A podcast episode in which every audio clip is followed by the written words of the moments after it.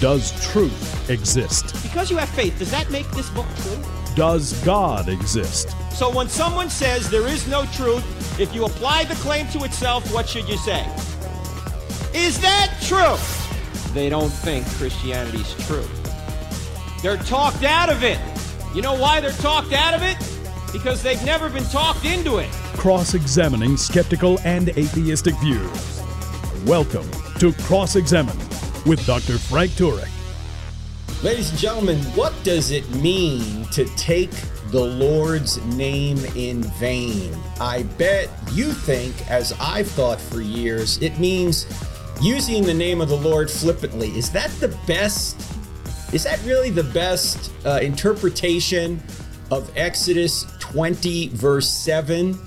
Well, you are going to be surprised today to learn that's probably not the best interpretation. In fact, my guest today studied that one verse for five years. Yes, yes, five years. It's true. She, she, is someone that wants to know what that verse means. Her name is Dr. Carmen Imes.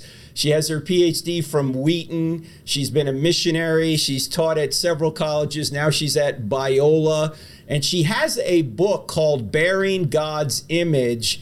And this is a fascinating book and also a fascinating subject. And it has implications for how we live today. So, Dr. Imes, thank you for joining us here in Denver. We're in Denver yes. right now. Thanks for having me. Yeah, it's your hometown, isn't it? It is. Yeah. Yes, born and raised. We are here at the Evangelical Theological Society and Philosophical Society meeting, and we're meeting with scholars and apologists and theologians, and we want to bring you the best of the best. That's why Carmen is with us. Now, Carmen, how did you decide that you were going to investigate this Hmm. topic? Hmm. First of all, what is the actual translation of Exodus 20, verse 7? This is one of the Ten Commandments, ladies and gentlemen. Yeah. What is the, what is the proper translation? I, I would translate it, you shall not bear the name of Yahweh your God in vain. You shall not bear the name So of Yahweh. So bear in the sense of carry. uh, Okay.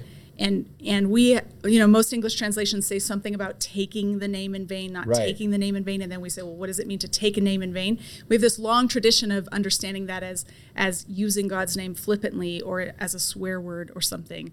Um, and I, after my investigation, I I'm quite sh- certain that's not the right reading of the of the command. How many different trans I'm sorry, how many different interpretations did you find in your 5-year study? Twenty three. 23. now, is the Lord not clear or do we have a problem? What is the deal with 23 Oh, yeah. yeah, interpretations? I, I think that the Hebrew is a little bit mystifying if you're just trying to read the command by itself, if you don't take the context into consideration. And so translators have come to that verse and they've said, what does it mean to lift up or carry God's name? Like we don't carry names, so that must be an idiom for something else. It must be figurative. And so then they go looking for parallels in other places to try to figure out, well, what what would that then mean? And I think what's the the problem is that we've connected with the wrong parallels. And if if we just read that verse in its natural literary context in Exodus, I think a different picture emerges. Okay, before we dive into the Yeah. details, how does this have implications for us today, Christians living today? Because the Ten Commandments were given to Israel. Yes, that's repeated Mm-hmm. in the New Testament. But why is this such a big deal? I think it's a really big deal. I would even argue that if Christians want to understand our identity and our vocation as followers of Jesus, we have to go back to Sinai. We have to see what's happening uh, with the Ten Commandments. Um, I, I don't think these have been set aside in Christ. I think we actually need to to, to drill down. My maybe best way of illustrating that is in 1 Peter 2 9 and 10. Peter is writing to a mixed audience of Jewish and Gentile followers of Jesus, and he calls them a chosen nation, a royal priesthood, a people for God's own possession, God's treasured possession, depends on the translation. And those titles he takes exactly from Exodus 19 which is the titles that God gives to Israel at Sinai. So if Peter is talking to a New Testament church made up of Jews and Gentiles, and he's saying, You are God's treasured possession, then we should go back to Sinai where he first says, You're my treasured possession, and say, Well, what does it mean to be God's treasured possession? And, and so I'm convinced that. um, that we need Sinai in order to understand our vocation, our, our mission as the people of God. Okay, we're going to unpack that during the course of the show. But before we do, I'm curious as to know why you spent five years on one verse. How did this come about? Why? How did this become an interest for you? I might have been cheating, but the way that I picked my dissertation topic um, in conversation with my potential mentor at Wheaton College, I knew that at Wheaton, you have to come in with a topic that your supervisor wants to work on. And Daniel Block is the man I wanted to work with. He was nearing retirement, so I just asked him, what topics do you still want to supervise before you retire? Like, what needs to be done? I didn't feel like, as a master's student, I was in a position to know what needs to be done in the field of biblical studies. Um, I, I didn't feel like I had that vantage point, and he did. And he could have said, Carmen, that's cheating figure out your own topic. Uh-huh. But he didn't. He actually wrote me, a, gave me a whole list of here are some topics that I think are worth pursuing. And on that list was this command. And he attached to his email a sermon that he had preached on this command. Um, and I and I was just taken by it. I thought this is so illuminating and it's so much more powerful and relevant than I ever imagined this command would be. And I don't think I'll ever get tired of that topic. So here we are 10 years later, still talking about it, and I'm not tired of it yet. So, why do you think the traditional interpretation, or maybe the common interpretation mm-hmm. we have today, which is sort of you're using the name in a flippant way. Mm-hmm. Uh, why why did that take hold, and why mm. why is that wrong? Mm. I mean, we would agree we're not supposed to do that, right? We're not yeah, supposed to oh, flippantly right, use right. the name of the Lord, but that's not really the it's the not purpose, the heart of, the yeah. heart of this passage. Yeah. So, how did this come to be the the main interpretation? Frank, that is such a good question, and I and I don't have a definitive answer for how did we get off track, but I would say um, we as human beings we like specificity and certainty about just tell me what exactly what I have to do so that I know that I'm not breaking the rules. Mm. And I think this command is so broad um, that there was this tendency to be like, well, just give me a checklist. I just want to know exactly. Oh. And and so that that human tendency to want to self justify. Well, I haven't done I haven't done X, Y, and Z, so I must be okay. Mm. I, I think that's part of it. So you decided to really dig deep into this. Twenty three interpretations. Um, is that our issue or God's issue or a combination? I mean, how do we come up with 23 different interpretations of one verse? Mm, I think we we uh, we only when we come to the scriptures, we're trying to understand it as best we can, mm-hmm. but we're all coming from our own social location, our own life mm-hmm. experiences, mm-hmm. and we like it or not, we bring that with us to the text. And so there are certain things that we think would be obvious or we think uh, that or that don't occur to us uh-huh. because we just don't have that cultural background. And so you know well we don't carry names so it must mean something else. Okay. Uh, and so we're we're casting about for another explanation. But i think in the context of this passage it's very clear what it means to carry a name. And so if we just look at that context that can help us see what what it, what are we actually being asked not to do. You know i i first got a wind of this from Dennis Prager. Oh yeah, uh, you know who Dennis is, yeah. and uh, Dennis has written a couple of books. I think one is called The Rational Bible, mm-hmm. and his interpretation of this passage is similar to what you're saying. Mm-hmm. That what we're not supposed to do is basically do evil in the name of the Lord. Mm-hmm. Uh, that would be taking the Lord's name in vain or bearing yeah. God's name in a in an evil way. Yeah like is, is like that... you it, that's very similar to my reading that uh-huh. like that we would use god's name to authorize something. Like we mm. claim we claim divine um, blessing or divine authority for what we're doing and what we're doing is actually really problematic. So dennis is on to something here. I think he's on to something. I think i would i think my reading is a little broader yet than that. Okay all right. Well how, how, how much broader is it? What's the so so i understand this command as a as a warning not to misrepresent Yahweh at all. Okay. And so it's not just what we how we use God's name to authorize what we do, but it's the fact that we claim to be the people who belong to Yahweh, then we have to live in such a way that that um, that that's on display in our lives, that people can look at us and see what Yahweh is like, see His character on display. All right, we're going to unpack that further right after the break. You're listening to I Don't Have Enough Faith to Be an Atheist with me, Frank Turek, on the American Family Radio Network. My guest is Dr. Carmen Imes.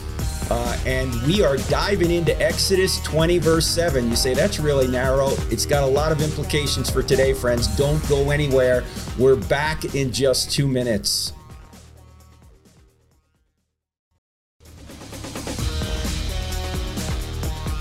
Welcome back to I Don't Have Enough Faith to Be an Atheist with me, Frank Turek, on the American Family Radio Network. If you're low on the FM dial looking for NPR, go no further. You will never hear this on NPR. We're here to tell you the truth. That's our intent anyway. Website crossexamined.org. That's crossexamined with a D on the end of it.org.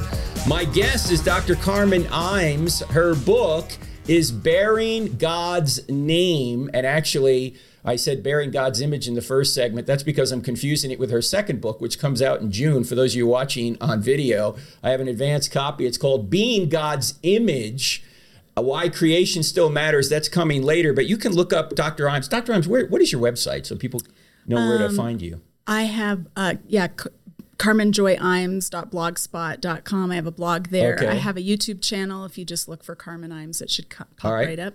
Good. Imes is I M E S. That's right. Now, before uh, in the first segment, we were talking about the, really the key to understanding Exodus 27. Don't or bearing God's name Mm-hmm. properly. Don't take God's name in vain. Is really the context. So, Mm-hmm. what is the context of the passage? Yeah, so if you can imagine where the Ten Commandments are, it's right as the people are just arriving at Sinai in Exodus chapter 20. And they're at Sinai for a good long time. Um, m- maybe only about a year in narrative time, but all the way through Leviticus and Numbers and first 10 chapters of Numbers, they're at Sinai. And right here in the close context, um, in Exodus 28, Moses is up on the mountain. God is giving him the instructions for how to build the tabernacle, and he gives these very detailed instructions on clothing that the high priest is supposed to wear. And part of those instructions include um, there's a chest, like a pouch on the high priest's chest that has 12 gemstones on it, and each of the gemstones is engraved with one of the names of the 12 tribes. And it's it's to signify that Aaron, the high priest, represents them when he comes into the tabernacle into the presence of God. He's he's representing all 12 tribes. Okay. And Exodus 28 describes that using the exact same phrase that we have in the name command. So it says, "And so Aaron shall bear the names of the sons of Israel on his breastpiece." And that I think is key because Aaron is representing the tribes and he also has on his forehead a gold medallion that reads Holy belonging to Yahweh. So he actually literally is carrying God's name on his forehead. And I think that this is important because we've already seen in chapter 19 that God calls them a kingdom of priests. You will be for me a kingdom of priests. So I don't think it's a stretch for us to look at the high priest as a visual model of what's true of the entire Israelite nation. He's he's the high priest. They're a kingdom of priests. So we watch him to find out more about their vocation. So he's representing Yahweh to the people, and he's representing the people to Yahweh. And so he bears these names on his body. And so in with that very close context for the name command, um, when God says to the people, "You shall not bear the name of Yahweh in vain," I think what he's in, implying is that they too have been branded or stamped with the name of Yahweh. They have an invisible tattoo, if you will. And that indicates they belong to God and therefore they are his representatives among the nations. And and God says that in so many different ways throughout the time at Sinai. Um, you know, all the earth is mine, all the nations belong to me, but you will be my treasured possession. God selects Israel from among the nations to represent him to everybody else. And so to bear his name in vain would be to to accept that role as his representatives and then to misrepresent him. So to bear God's name in vain is to do anything that would cause others to look and say, huh, if that's what Yahweh is like, I want nothing to do with it. And how often does that happen in our culture today when Christians aren't bearing the name properly? I mean, all you have to do is pull up any news site, and you mm-hmm. don't have to dig very far to find a scandal of a Christian leader who's been caught doing something that's contrary to what they preached. And yeah, I think this is a prime example of bearing God's name in vain. Yeah, of course, the only thing the media will cover are scandals. Yes. So they're not going to cover the 95% of the time when Christians are out there digging wells and Yes. feeding the poor Yes. and taking care of orphans And and, loving their and- neighbor in all Yeah. sorts of ways. Yeah, you're Yeah. never going to see that on the news. So Right. we need to keep that in perspective. Totally. But we are also, it's also important to note that when we don't bear God's name properly, mm-hmm. Uh, we're bringing shame on his name. That's right. And we obviously don't want to do that. Now, how does this compare to bearing God's image, which is the subject Mm. of your next book, Carmen? I mean, it's one thing to bear his name, but we all bear his image whether or not we're Christians, correct? Yes, um, and that was the question I was asked more than any Uh-huh. other right after the book came out. Everybody said, "Oh, if if bearing God's name is kind of a representative role, isn't that similar to being God's image?" And and I and I my response was, "Yes, it's similar. They're both representative roles, but it's not the same because every human being is the image of God." And only the covenant people bear God's name. So the name bearing is a smaller subset of humanity. Um, but I think it's absolutely crucial that we recognize every human being as God's image. Um, there, there's, and I would argue, there's no way that the image of God can be lost or destroyed or marred in any way. Like we, by being human, we are God's image. It, it was actually um, back in maybe 2009, my first ETS meeting, uh, where I heard John Kilner give a plenary address about the image of God, and he said, "I used to talk about the image being lost or or destroyed or marred in some way, and then I realized the Bible doesn't actually teach this. Um, there's brokenness in our relationship with God. There's maybe relational strain, um, but you can't be any less the image of God than you are right now." What does it mean? Because I know that Hmm. theologians debate what the image of God means. What's Yeah. your best assessment of what it means? My take on it is that it's not a capacity that we possess, but it's who we are. It's our human identity. So in in the ancient Near East, if uh, if somebody built a temple to a god, a deity, they would put an image of that god in the holy place, and that was an, an a statue that people would then uh, bring worship to. And it's that same word that's used to describe humanity as being God's image. We are the tselem, which is what you would set up, a physical thing you would set up in a temple. So God creates the world as his cosmic temple.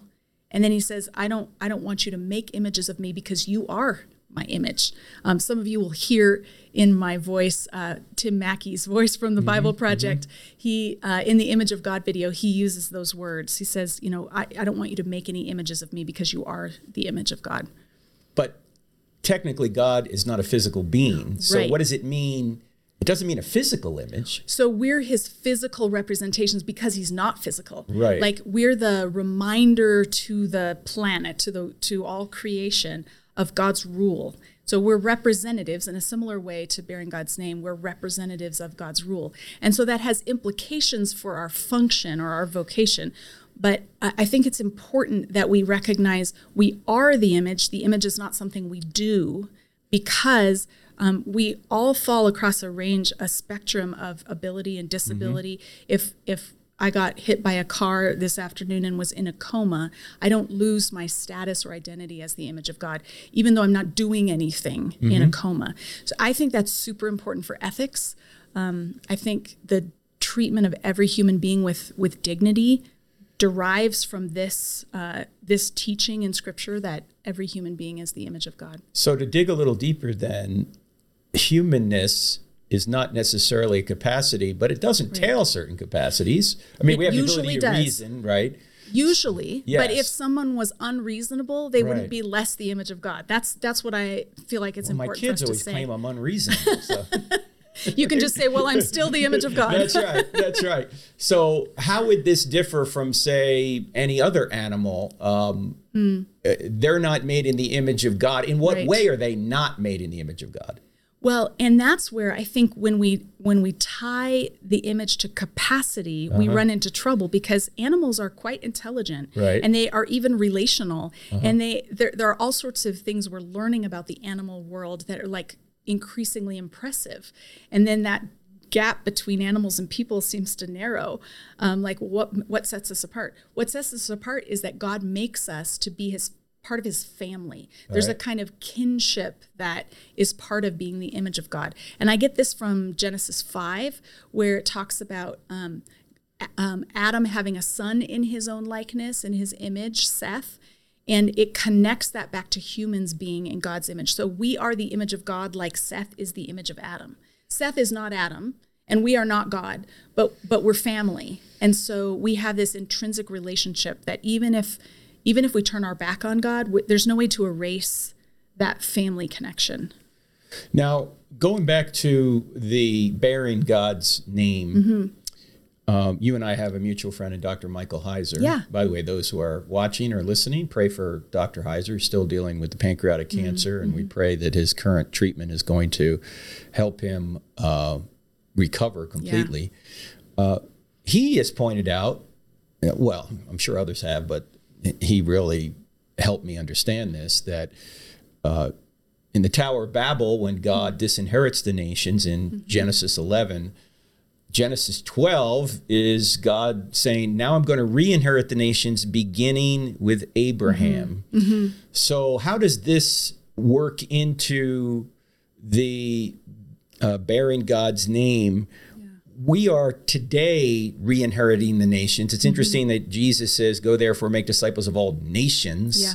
and not not he doesn't say people he says nations so how does how does bearing god's name relate to re-inheriting the nations Yeah, or does it It's a, it's a great question. I would say that um, these two concepts of being God's image and bearing God's name connect in Genesis 12, as you mentioned.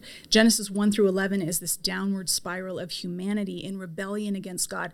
Again, I would say they haven't lost the image of God, but they're estranged from God, and God wants to restore creation to himself. He wants to restore humanity to himself. And so he selects Abraham and his family to be the means through which or the channel through which his blessing can come to all nations.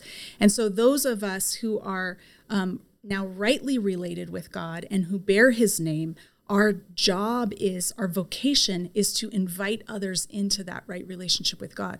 So, I, I talk about it in bearing God's name as a game of blob tag lob um, tag we we often think of election, the concept, the uh-huh. theological uh-huh. concept concept of election as it, as being picked to be saved. Mm-hmm. Like God picked me, aren't I great? Mm-hmm, mm-hmm. Um, and that is not how I see the Bible presenting election. I see it more like when God chooses you, it's like He says, "Tag, you're it." And now, so blob tag is the one where if I'm it and I tag you, then we're both it, and we're running around trying to tag as many other people as we right. can until everybody's been tagged.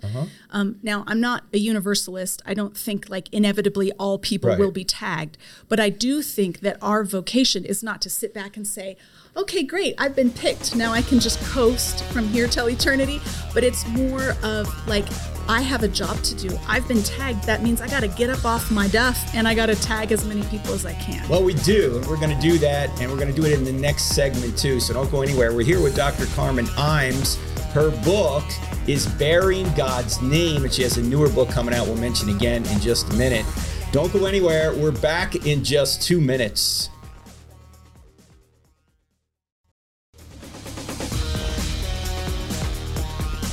Welcome back to I Don't Have Enough Faith to Be an Atheist with me, Frank Turek, on the American Family Radio Network. My guest, Dr. Carmen Imes. We are talking about bearing God's name and also being God's image. But before we do that, I want to mention as we come up to Thanksgiving and into the Christmas holidays, we've had some donors step up to give us a $100,000 matching gift. That means any money you give up to 100,000 before the end of the year will be doubled. So what a great way to double your impact. As you know, we are completely donor supported. When we go to a college campus and do I don't have enough faith to be an atheist, we don't charge students a dime. And uh, the podcast, the TV show, everything we do online is funded by you. We don't talk about this very much. In fact, I probably haven't mentioned donations uh, since last the end of last year. But as you come up to your uh, end of year giving, if you would consider crossexamine.org, you will double your impact up to $100,000. And I want to point out that all of the donations go 100% toward ministry, 0% toward buildings. We are completely virtual. You don't come to us, we come to you. All right, let me go back to Dr. Imes. Carl, I, mean, Carmen, you. Uh, um, have written this book, uh, Bearing uh, God's Name. Mm-hmm. And you mentioned there are a bunch of other interpretations. Mm-hmm. What is what are some of the other interpretations uh, that maybe aren't the one we typically think of using the name of the Lord in a, mm-hmm. in a blasphemous or a, a, flippant way that that may have some truck to them that may have mm. that could possibly be true, but you don't think they quite meet the mark? There I, I, noticed as i was looking through the history of, of interpretation mm-hmm. that there are people who have this impulse they would start off and say well this command is telling us not to make false oaths okay but it can be extrapolated more broadly to like anything we do that misrepresents mm-hmm. god you know they they would start narrow and then they would have this sort of impulse like but I think it's broader than that. And I would say their impulse was correct. It's broader, but the exegetical basis of that um, was just lacking. And so I think Martin Luther is one who does that, who says, well, it means this, but it's broader. Um, we can apply it more broadly. So I think there, there has been for a long time a sense that, wow, this is a really narrow, if, if we take it as not saying God's name disrespectfully, that's a very small uh, a thing to focus on at the top of a list of of the God's top ten, right? So it's mm-hmm. right near the top of the list, and you would expect something weightier right. towards the top of the list.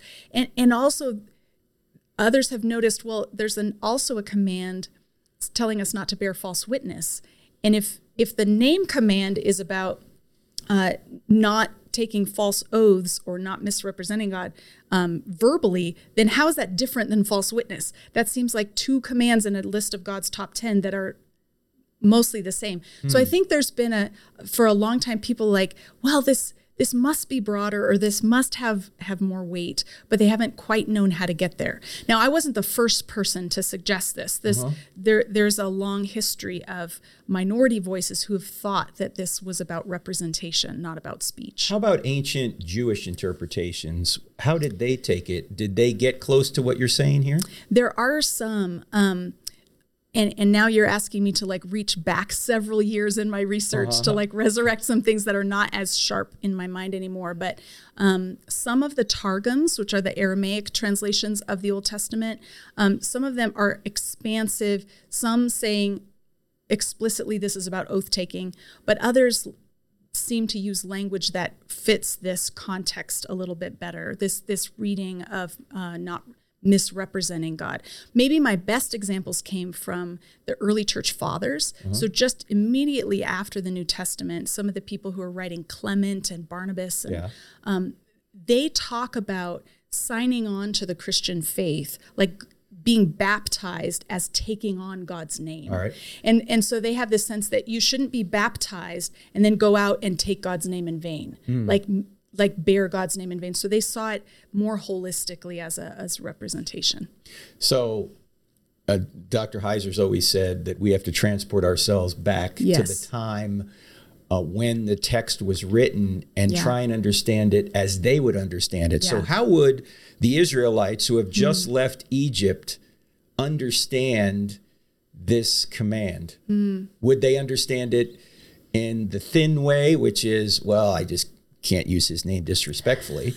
Or, I don't think any ancient Near Eastern right. person was that dumb, honestly, uh-huh. to, to uh-huh. just go around throwing around the names of deities. Like they had this sense that a god's name had great power and then it needed to be stewarded carefully. Yeah, well, that, that's and an so, interesting point because they already wouldn't say his name, right? I mean, they would so they the, wouldn't even pronounce it. They would they would take when they when they wrote it in a text, they would wash their hands. Yeah. They didn't want to say the name. So why would you even need the command if it just meant don't say the name and it, they wouldn't say the name anyway right yeah so the the practice of not saying god's name uh-huh. actually developed later in israel's okay. history i'm convinced that god invites his people to say his name when god uh-huh. reveals himself to moses at sinai in chapter 3 and 4 he says my name is yahweh and that's what that's what I want to be remembered by. Uh-huh. Um, and there's no sense like, but don't say it. You know, like Well, like here's my name, from but then? don't say it. Where did that come from? I that's still a bit of a mystery to me. Some people suggest that it's because of this command that they were trying to be super careful. Well, we're not exactly sure what it is we're not supposed to do, so let's just not ever say it and then we'll be sure not to break it, to break that command. Some have suggested that. Others have said no, that's not um we can't directly trace the non-pronunciation of God's name to that command. Um, there, there were other considerations about just a deep reverence of just really wanting to treasure the name of God and not not sully it in any way. Okay, so if you were talking to Christians, and you are right now, Mm-hmm.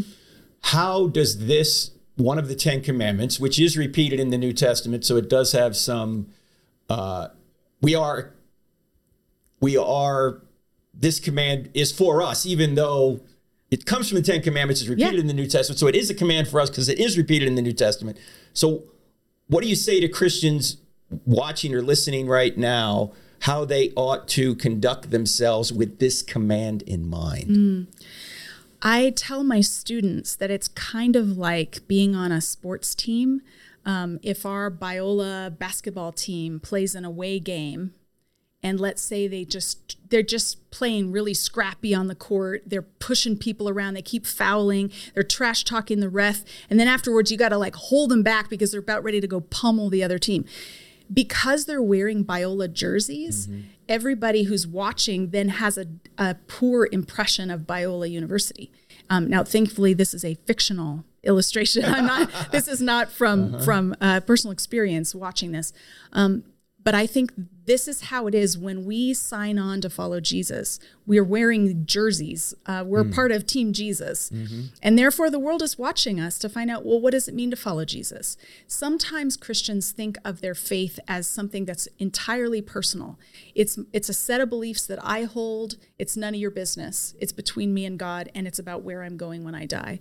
And I really think that if we take this command seriously, it helps us to see that our lives are on display for a watching world, that this is not about just me and Jesus, that I have a responsibility to be God's ambassador. I'm representing him. So therefore, everything we do, the way we drive, the way we talk to the, the person who's cleaning the public restroom as we come through, the way we, um, the, the way we handle our money, the way we handle our time, all of these things are indications of our allegiance to, to God. Um, as Michael Heiser would say, believing loyalty. Um, we, it's not just a list of doctrines that we assent to. It's actually a, a, a loyal way of life. Like we're sh- we're demonstrating by our life that we actually belong to Jesus. It's been said before, ladies and gentlemen, that God gives us the dignity of causality. In other words, we're not just here as people who have fire insurance waiting for mm-hmm. our mm-hmm. bodies to break down. Right. God gives us the dignity of affecting not only time for eternity as ambassadors for Him. Mm-hmm. Now, He didn't need to do it this way, Carmen. No. He could have just revealed directly to everybody who He what well He does through does. natural revelation. We get that, the witness of the Holy Spirit. But I mean, Yeah. he doesn't need us to preach the gospel.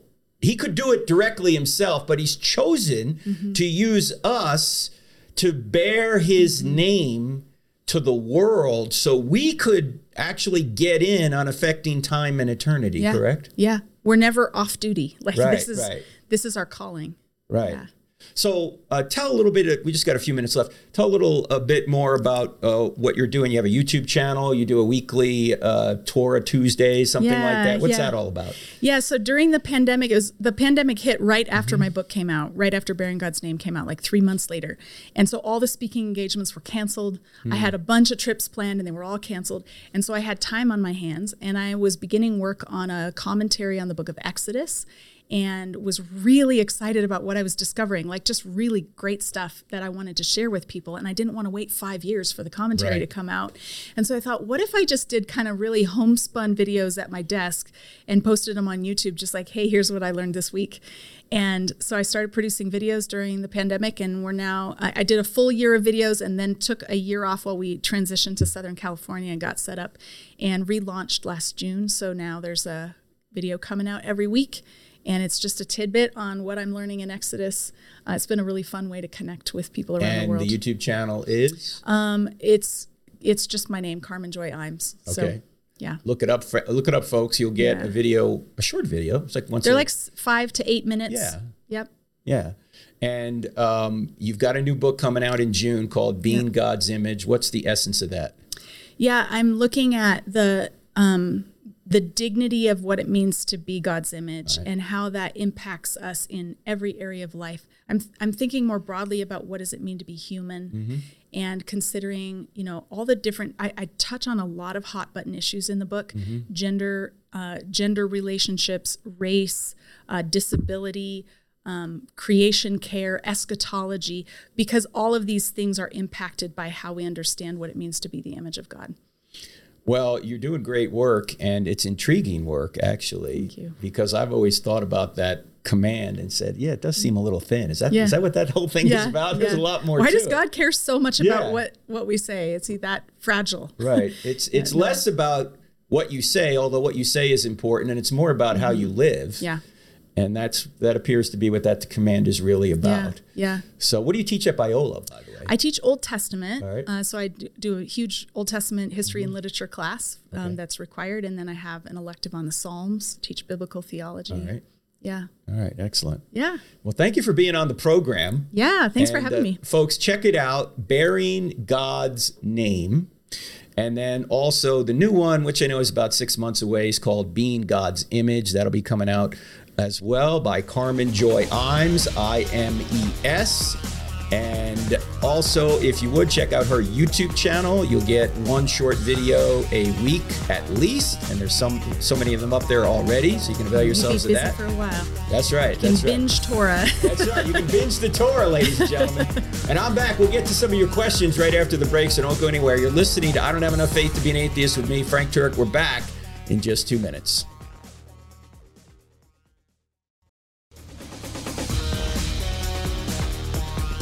Welcome back to I Don't Have Enough Faith to Be an Atheist with me, Frank Turek, on the American Family Radio Network. We're actually coming to you from Denver, Colorado for the from the Evangelical Theological Society meeting.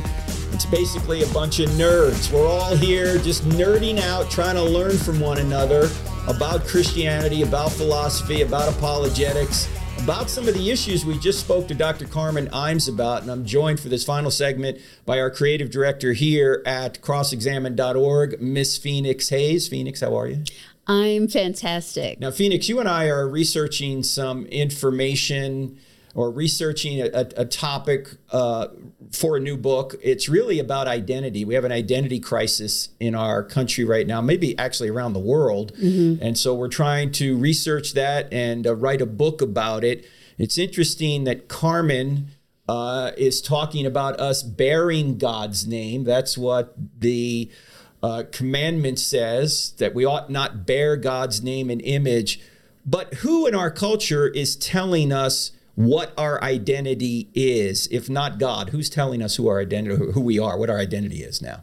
It, it's a it's a funny, um, almost trick that is that I would say the elite, the academic elite, those in power, those now in politi- with positions of political power, are playing on us.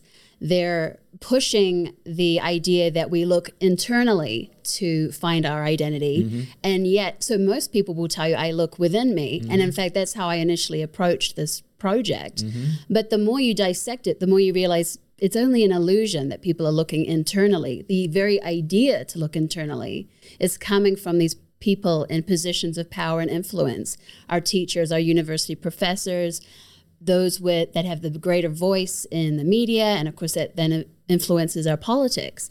So the elite and those that have the the biggest microphone are telling us where to draw our, our identities from, and um, which identities are valid and mm-hmm. which aren't. And so uh, we're supposed to look inside of ourselves. We're supposed to follow our heart, mm-hmm. despite the fact that God says, don't follow your heart, guard your heart, mm-hmm. because everything you do flows from it. So they're trying to suggest that if I look inside myself and I say that my identity, even though I'm biologically a man, I can be a woman or some other in between, that's what they're telling us. Right. So why should we take what they say as gospel, do you think? I would for generations we haven't. Uh, we because reality defies that conclusion. But uh, the there is always going to be an appeal uh, an appealing idea about being the ultimate authority on anything about who you are about what you do with your life. So that message uh, gets absolutely eaten up by society today and i'm sure it has it's done its cycle throughout you know civilization and each time it ends up uh, collapsing because it can't sustain itself. But the most dangerous thing i see with this idea is if you can choose your identity, uh, your gender, for example, and separate it from your biology, it, it completely removes uh, the idea of personhood from an, an, an, an, an encapsulated idea, uh, which leads to massive moral and philosophical problems when you um, extrapolate that idea. For example, what would you say to someone who holds this idea that identity and personhood is separated from biology and now they're pregnant and deciding what to do with this this thing that is Yeah, they might say, well, it's uh, a human being, but it's not a person. That's one of the uh, ploys or arguments, if you will, that the pro abortion side have said. They've tried to say, well, it's just, uh, yeah, sure, you could find human DNA in there, but it's not a person. Well, this is an artificial distinction. Who's to say who a person is and who isn't? Why is that even an issue? Uh, we know from science that genetically it's a human being. So why would you ever say that it shouldn't be protected as a human being? Right. You don't even need the Bible to know this. Uh, you know that an unborn child is a human being from the moment of conception scientifically. So there's no reason to to have some elite come in and put this artificial uh, measurement on to say, oh yeah, okay, we agree it's a human being, but it's not a person. What does that mean?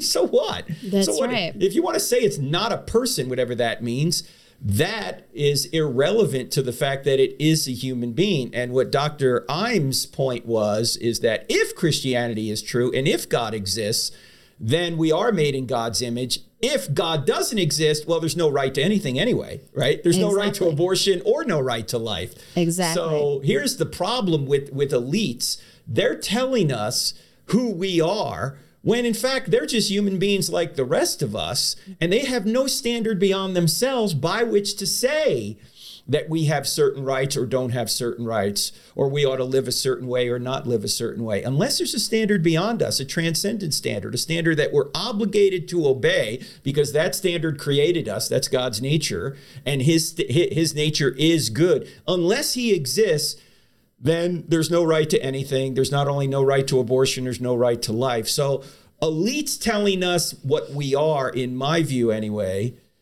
is just they have no ground behind them. They have no authority behind them. They have no way, no external standard by which we ought to say, well, you're right. There's got to be a standard beyond us that we're obligated to obey. Otherwise, there's no right to anything. right. And, and the same thing is true in the gender world. Right. I mean, you have now people saying, well, the you know what, whatever my gender is, that it's it's just whatever's on my heart. And we've said this before, Phoenix, as you know, you, you handle all of our social media. We have so many uh, people looking at our videos related to transgenderism, but transgenderism presupposes fixed genders. In fact, why why does it presuppose fixed genders? Well, simply because you can't trans you transition into, you know, from A to B without there being a distinction between A and B. The- It's precisely why this entire ideology uh, is so so circular.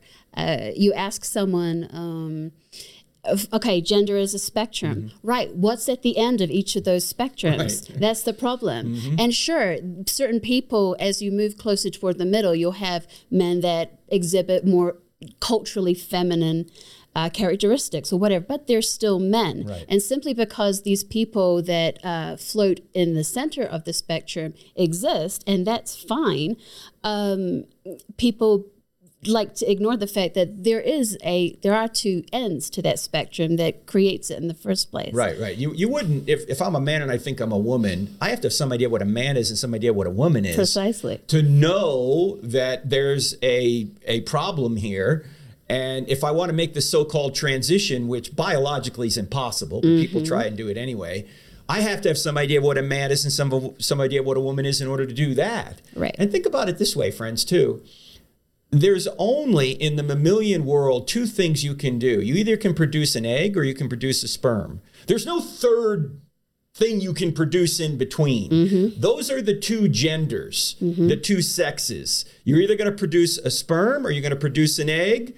And if you can't produce either, okay, fine. That would be against the norm. That would be the exception rather than the rule. But there's nobody out there producing something in between. Correct, yeah. So there are no genders in between a man and a woman. Right. Uh, we may, as you just said, Phoenix, we may exhibit certain cultural qualities or qualities culturally that we would say are masculine or qualities that we would say are feminine, even though we are not. Uh, if I'm a man and I'm exhibiting certain feminine qualities, that wouldn't mean I'm a woman. It would just be i I'm still a biological man. I'm still uh, my gender is still male, even though I might exhibit these qualities. But again, you wouldn't even know any of this unless those two genders existed. So, as you're reading and you're trying to research for this book and identity, what are some of the uh, most intriguing ideas you you're, you're coming across right now? What are you What are you reading right now that's intriguing you? Well, of course, this this comes up again and again. The the biologists and scientists of the world think that the fact that intersex people exist is their trump card in this argument, and yet it does absolutely nothing to support their position. In fact, it, it almost exasperates their position because they're leaning on a biological fact to prove um, a philosophical idea. Uh, so the the fact that yes, there are you know, and of course they um, expand the numbers beyond what is actually factual. But even if we go with the current numbers that say one out of every 450 people are born intersex, and that doesn't even mean anatomically speaking. It could be a chromosomal issue, most of whom are completely unaware of because they represent, they look male or female. Um, the fact that this category exists does nothing to support the idea that therefore you can choose gender. Right, right. And that would be, in the old way of saying it, a birth defect anyway. Right. It would be against the norm.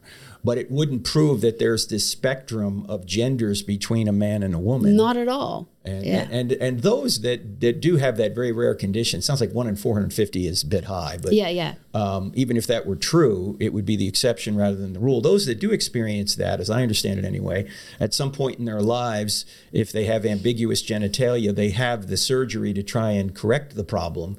Uh, but that's not what we're seeing in our culture today. As you know, what we're seeing in our culture today is we're seeing people with perfectly functioning um, healthy sex organs having them either removed or in some way mutilated in order to try and which is impossible transition to the other biological sex. Right. it doesn't happen. So there are so many implications here. So thanks for joining me on this phoenix. That's and we're gonna you know once this book comes out which probably will be in a couple of years we're just starting the process. We'll talk more about this uh, in detail. But we just wanted to uh, sort of add this to the discussion we had with dr imes because where we come from and who created us that is our standard. It is not what we might think about on our hearts. God has made us men and women. He's made us in his image and we as christians then bear his name and we have to do that rightly. If we're going to love other people we have to bear his name properly. We have to tell other people the truth so we don't enable them to go down a path which is going to be destructive in their lives. That's why we're talking about this topic here. All right, friends, great being with you. Don't forget about the $100,000 matching gift. Any money you give at the end of the year to cross examine will be matched up to $100,000. Thank you for helping us do what we do. You're reaching people through us. God bless. See you next week.